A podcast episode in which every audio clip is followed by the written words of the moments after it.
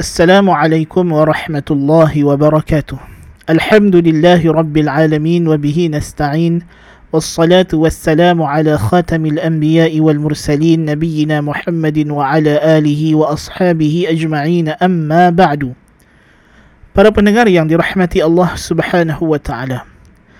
Madrasah Ramadan kali ini ingin membincangkan satu lagi didikan bulan Ramadan kepada kita menerusi ibadah agungnya yang terkandung dalam bulan ini iaitulah as-siyam ataupun as-saum puasa. Allah Subhanahu wa taala berfirman dalam surah Al-Baqarah "Wasta'inu bis-sabri was-salah wa innaha lakabiratun illa 'alal khashi'in." Dalam ayat yang lain dalam surah Al-Baqarah juga dalam juzuk yang kedua yang kita baca tadi dalam juzuk pertama. Dalam juzuk kedua Allah Taala kata يا أيها الذين آمنوا استعينوا بالصبر والصلاة إن الله مع الصابرين Terdapat perintah yang sama berulang dalam surah Al-Baqarah. Yang pertama Allah Ta'ala kata, dan hendaklah kamu memohon bantuan kepada Allah menerusi kesabaran dan salat. Sesungguhnya ia adalah benda yang besar kecuali bagi orang yang khusyuk dalam ayat yang kedua kita bacakan tadi Allah Taala kata wahai orang yang beriman mohonlah kamu bantuan daripada Allah menerusi salat dan puasa menerusi, menerusi sabar dan salat menerusi sabar dan salat. Sesungguhnya Allah bersama dengan orang yang sabar. Apa maksud ayat ini? Para ulama tafsir menyatakan di antara maksud salat dan puasa dalam kedua-dua ayat ini salat dan sabar dalam kedua-dua ayat ini ha, ialah salat dengan makna salat ataupun doa dan sabar dengan makna puasa. Ha, itu yang sebenarnya saya tersasul sebut puasa banyak kali tu. Sabar adalah ayat ini ditafsirkan dalam tafsir mujahid rahimahullahu taala dengan maksud puasa. Adalah Nabi wasallam apabila dirunding ataupun diruntun masalah apabila Nabi sallallahu alaihi wasallam diruntun dengan masalah baginda akan segera mengerjakan salat kerana dalam salatlah kita merintih merayu berdoa memohon kepada Allah Subhanahu wa taala. Dan dalam salat kita ada pergerakan sujud yang Nabi sallallahu alaihi wasallam bersabda aqrabu ma yakunu bainal abdi wa bain rabbih wa huwa sajid. Waktu yang paling dekat antara seorang hamba dengan Tuhannya ketika dia sujud dan yang keduanya sabar. Maksud sabar dalam ayat ini boleh kita fahami dengan makna sabar secara umum. Sabar ialah menahan diri daripada perkara-perkara yang berlawanan dengan syariat Allah Subhanahu wa taala. Menahan diri daripada mengerjakan maksiat. Itu satu bentuk sabar. Yang kedua menahan diri dalam melaksanakan perintah Allah yakni menahan diri jangan sampai kita meninggalkan suruhan Allah. Dan yang ketiga menahan diri daripada berasa tidak selesa tidak senang dengan takdir Allah. Ketika berlaku musibah ketika mendapat nikmat kita menahan diri kita daripada jangan sampai kada dalam keadaan nikmat kita sombong dan lupa diri. Hendaklah kita bersyukur dalam keadaan musibah kita kena sabar jangan sampai kita memarahi takdir Allah. Dan tidak sabar dan tidak menerima kehendak dan ketentuan Allah Azza wa Jalla kepada diri kita ini. Dan ketiga-tiga perkara ini terselah dan dilatih dalam diri kita dalam bulan Ramadan, bulan puasa. Sebab itu syahrul Ramadan disebut dalam hadis sebagai syahrus sabri, bulan kesabaran. Bulan yang mendidik jiwa kita untuk menjadi sabar. Peristiwa yang penting kita kena relatekan, kita kena kaitkan di antara dua situasi. Salat dan sabar dalam bulan Ramadan ini kita dapati dalam bulan Ramadan kita di siang hari berpuasa di malam hari kita salat. Kita salat tarawih 20 rakaat 13 rakaat 11 rakaat. Kita banyak salat dalam bulan puasa. Dalam bulan Ramadan ni salat kita banyak dan kita juga berpuasa setiap hari kedua-duanya terhimpun. Kedua-dua perintah ini terhimpun dalam bulan Ramadan. Ista'inu bis sabri was salah. Inilah bulan di mana kita memohon pertolongan kepada Allah Subhanahu wa taala. Dalam hidup kita ni, waktu mana, detik mana yang kita tidak perlu kepada pertolongan Allah. Memohon pertolongan kepada Allah adalah ubudiyah yang agung sehingga kan Allah Subhanahu wa taala menjadikan ini sebagai lambang perhambaan diri kita kepada Allah. Dalam firman-Nya dalam surah Al-Fatihah, "Iyyaka na'budu wa iyyaka nasta'in." Dan ayat iyyaka na'budu wa iyyaka nasta'in ini adalah inti Al-Quran seluruhnya. Dua perkara yang menjadi matlamat syariat ini diturunkan supaya kita memperhambakan diri kepada kita, kita kepada Allah semata-mata tidak mensyirikkan dia dan kita memohon pertolongan kita hanya kepada Allah kerana ini adalah lambang perhambaan diri yang teragung macam mana kita nak menyerahkan kita ni? Hamba Allah selain daripada kita senantiasa mengharapkan bantuan daripada dia. Allahu Akbar kabira. Walhamdulillahi kathira. Wa subhanallahi bukratan wa asila. Para pendengar yang dirahmati Allah Subhanahu wa taala. Kita dilanda dengan pandemik, penyakit yang begitu merimaskan semua orang. Penyakit yang menyebabkan semua orang tak selesa dan tak senang duduk. Dan dah masuk hampir dua tahun penyakit ini menyerang kita. Dah dua kali kita berpuasa dalam suasana pandemik.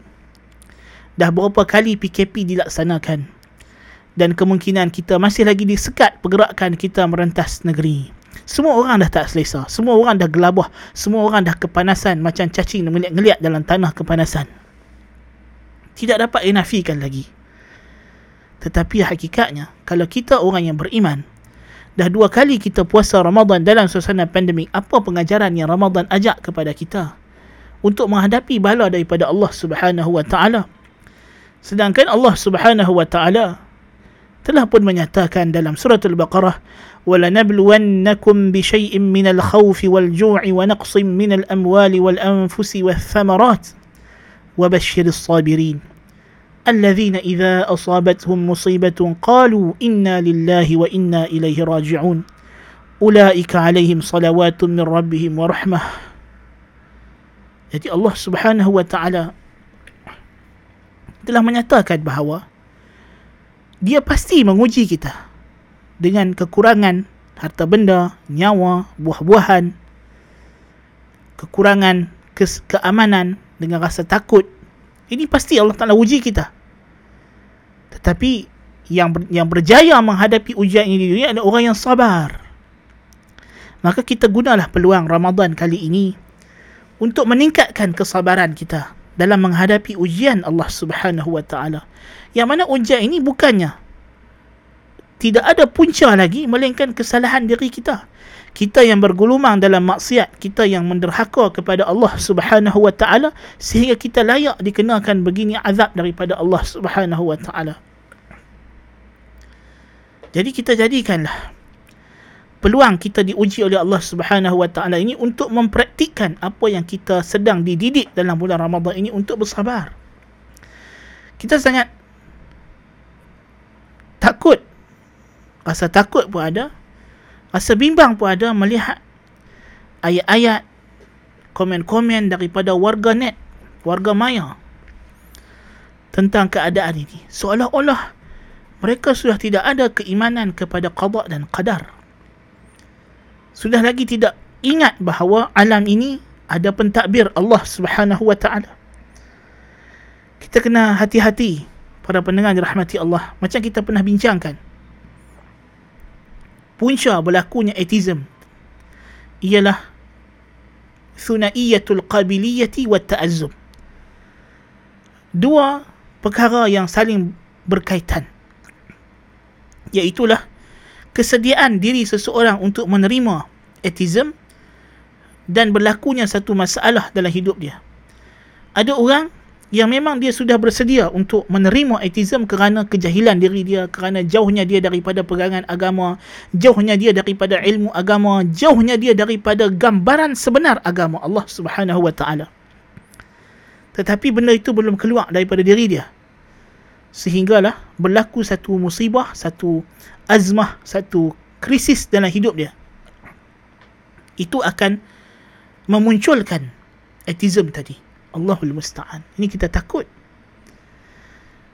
kekeliruan kita, ketidakfahaman kita terhadap konsep qada dan qadar bahawa alam ini diurus takbir oleh Allah Subhanahu wa taala yang membawa kepada kita untuk bertawakal 100% kepada Allah Subhanahu wa taala. Jikalau ini jauh daripada pegangan hati kita, jauh daripada pegangan hidup kita, maka krisis yang muncul ini boleh menterbalikkan iman kita. Nas'alullah al-afiyah. Ini kita sangat takut.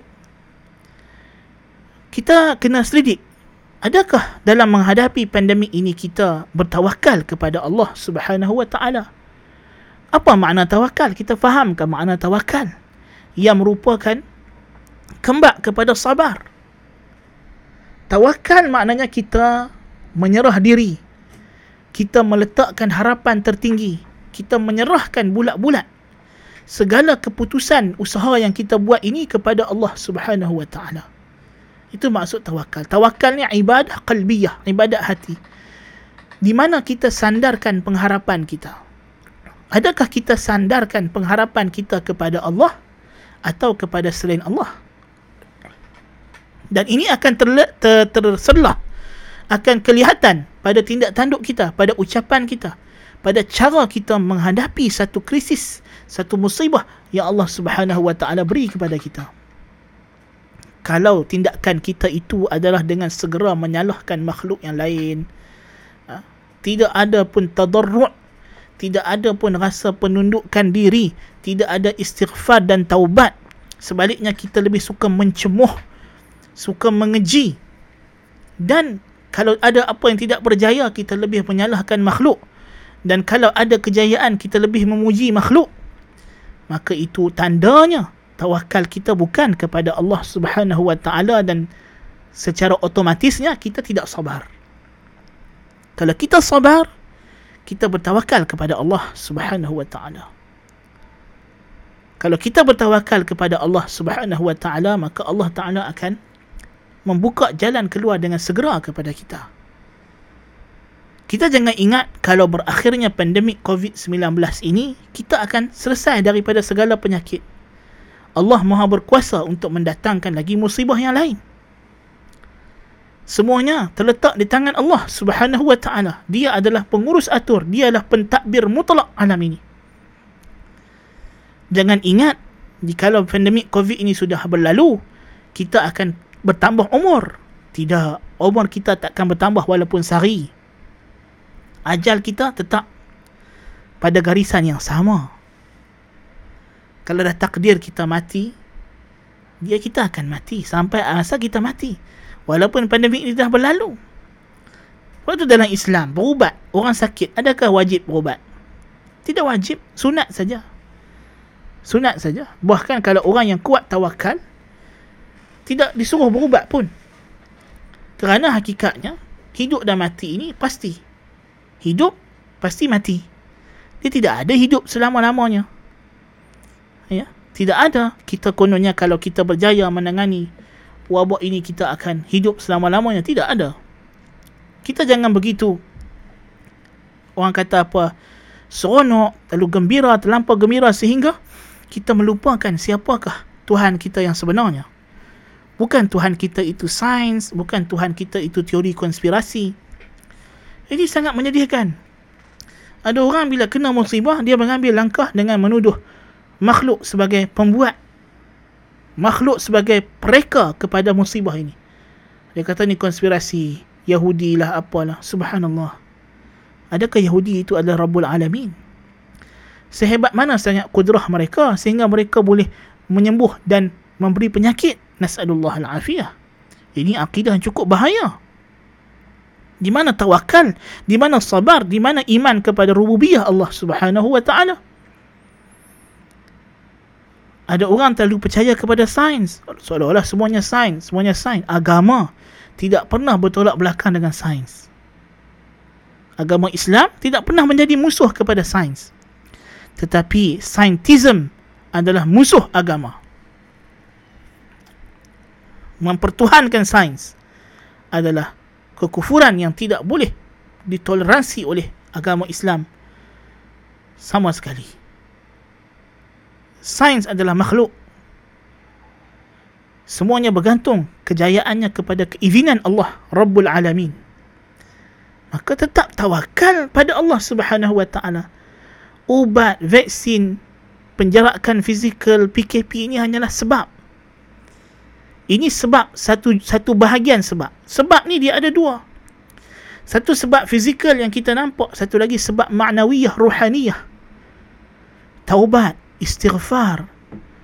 Merendah diri kepada Allah Subhanahu wa taala kembali kepada pangkal jalan men, hidup dalam syariat Allah. Ini sebab utama untuk mengelak daripada musibah untuk mengangkat musibah. Melebihi sebab yang pertama tadi. Kita terlalu seronok dengan sebab-sebab yang fizikal ini.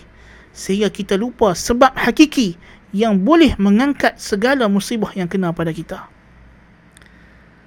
Kita terlalu seronok dengan penjarakan fizikal, terlalu seronok dengan pakai topeng muka, terlalu seronok dengan vaksin, terlalu seronok dengan PKP dan sebagainya, kita terlupa sebab yang hakiki yang mendorong kita untuk dihilangkan daripada bencana ini oleh Allah Subhanahu wa taala adalah kita kembali takwa kepadanya. Wa may yattaqillaha yaj'al lahu makhraja wa yarzuqhu min haythu la yahtasib jadi ini di antara perkara yang kita kena didik masyarakat. Ini kita seronok lagi masa PKP di rumah. Kita masih lagi buat benda-benda maksiat. Ini masalah. Bila dibuka untuk kita keluar, kita lebih mendahulukan tempat-tempat maksiat. Kita lebih memuja dan mengagungkan pasaraya, mengagungkan pekerjaan duniawi berbanding rumah Allah. Hakikatnya, jujurlah dengan diri kita. Kita rimah dengan PKP, sedih dengan PKP ni, sedih kerana rumah Allah ditutup atau kerana poket kita berkurangan. Sedangkan rezeki kita tak kurang. Kita takkan lebih, kita takkan dapat lebih daripada apa yang Allah telah tetapkan, rezeki kita ada PKP ke, tak ada PKP ke, rezeki kita tetap sama. PKP tidak mengurangkan rezeki yang telah ditetapkan oleh Allah kepada kita. Tidak ada PKP, tidak menambah walaupun secupak rezeki yang telah Allah Ta'ala hadkan untuk kita. Itu pasti. Bagi orang yang beriman dengan qadar dan qadar, itu pasti bagi dia. Jadi, kalau kita kata kita sedih PKP sebab rumah Allah ditutup, kita rindu rumah Allah. Sekarang rumah Allah dibuka.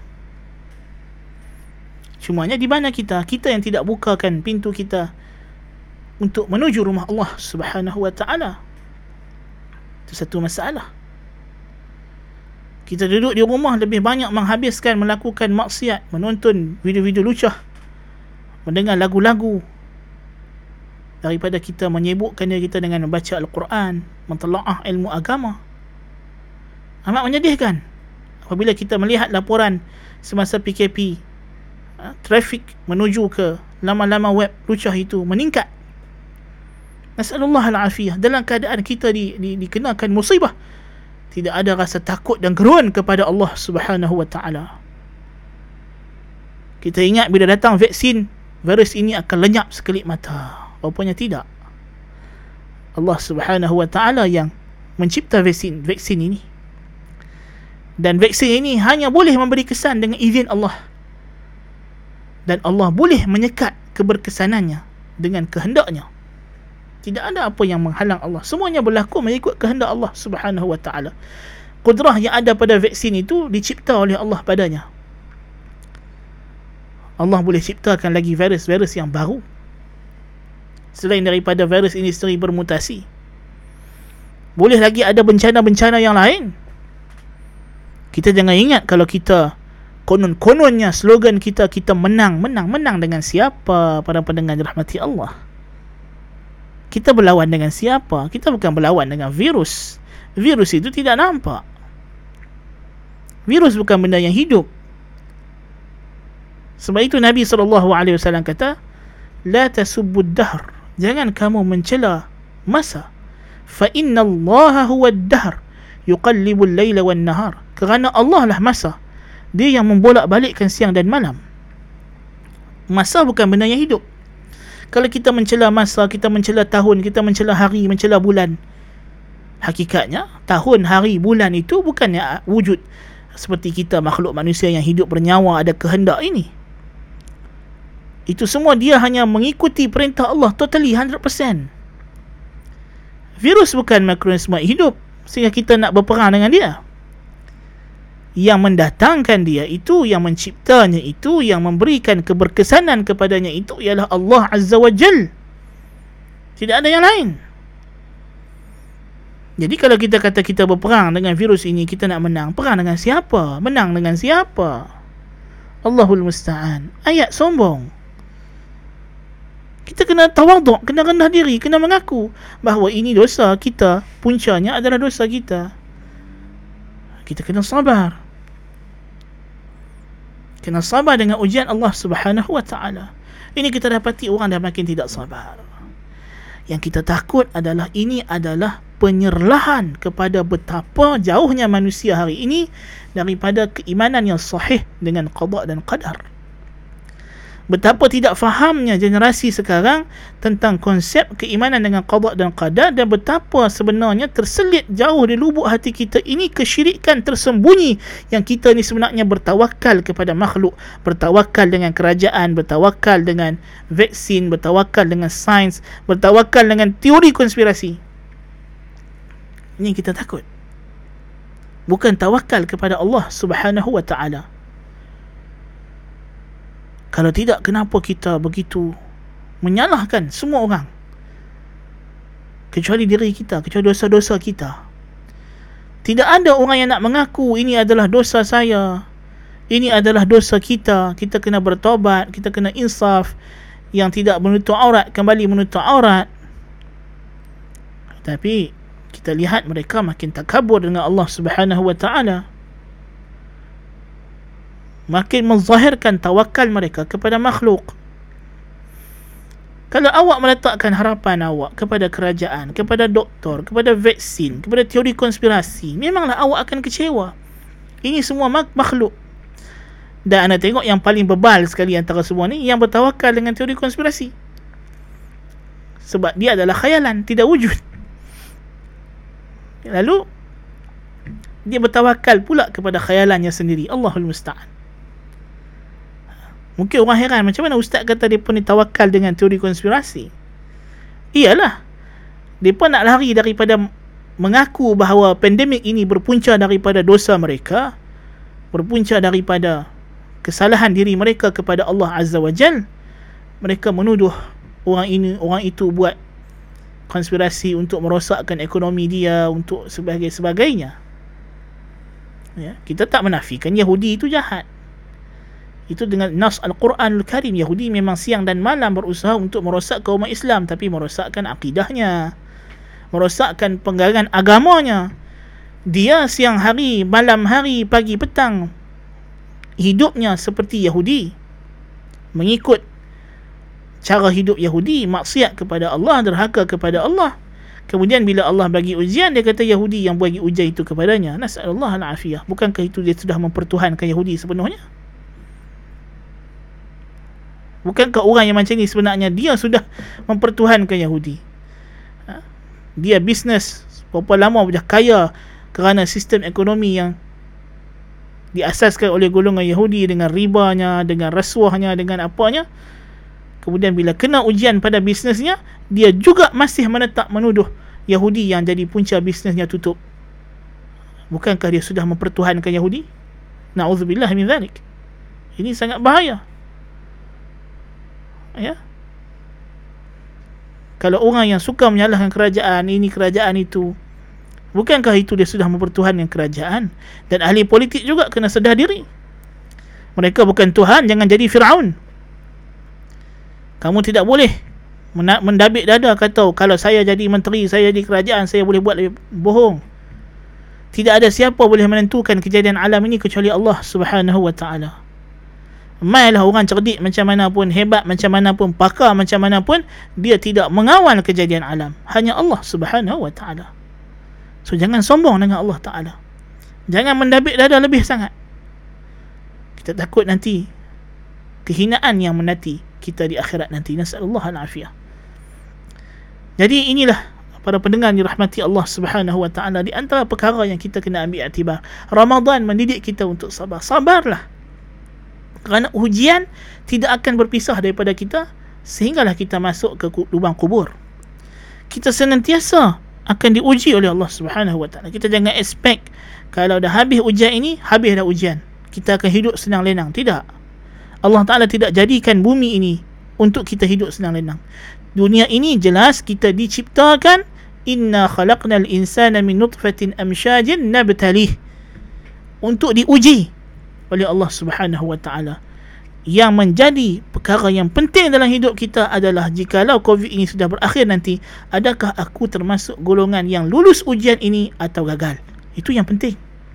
Bukan bila COVID ini nak berakhir, tetapi ialah aku lulus ke gagal COVID ini mesti akan berakhir dan akan ada lagi ujian lain yang akan datang lepas dia yang akan ganti tempat dia dia tidak akan menjadi yang terakhir so adakah aku sudah bersedia? Mungkin yang akan datang lepas dia ini lebih teruk lebih hebat lebih dahsyat.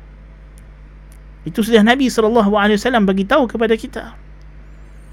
So kalau kita tak bersedia Macam mana? Kalau kita gagal yang ini Mungkin sebenarnya yang kita duk sangka Inilah ujian yang besar Rupanya ini hanyalah Peperiksaan percubaan baru. Rupanya peperiksaan sebenar yang nak datang lepas ini. Kalau kita gagal peperiksaan percubaan ini Macam mana Bolehkah kita nak lulus dalam peperiksaan yang sebenar Allahul Musta'an Semoga Allah Ta'ala merahmati kita dan memberikan kita kefahaman dalam agamanya dan mengembalikan kita kepada jalan kebenaran mengikut ajaran Allah Subhanahu Wa Ta'ala yang sebenar Islam yang hakiki ahli sunnati wal jamaah sekadar itu dulu untuk tengah hari ini semoga Allah Ta'ala merahmati kita semua أقول قولي هذا وأستغفر الله العظيم لي ولكم سبحانك اللهم وبحمدك أشهد أن لا إله إلا أنت أستغفرك وأتوب إليك. والسلام عليكم ورحمة الله وبركاته.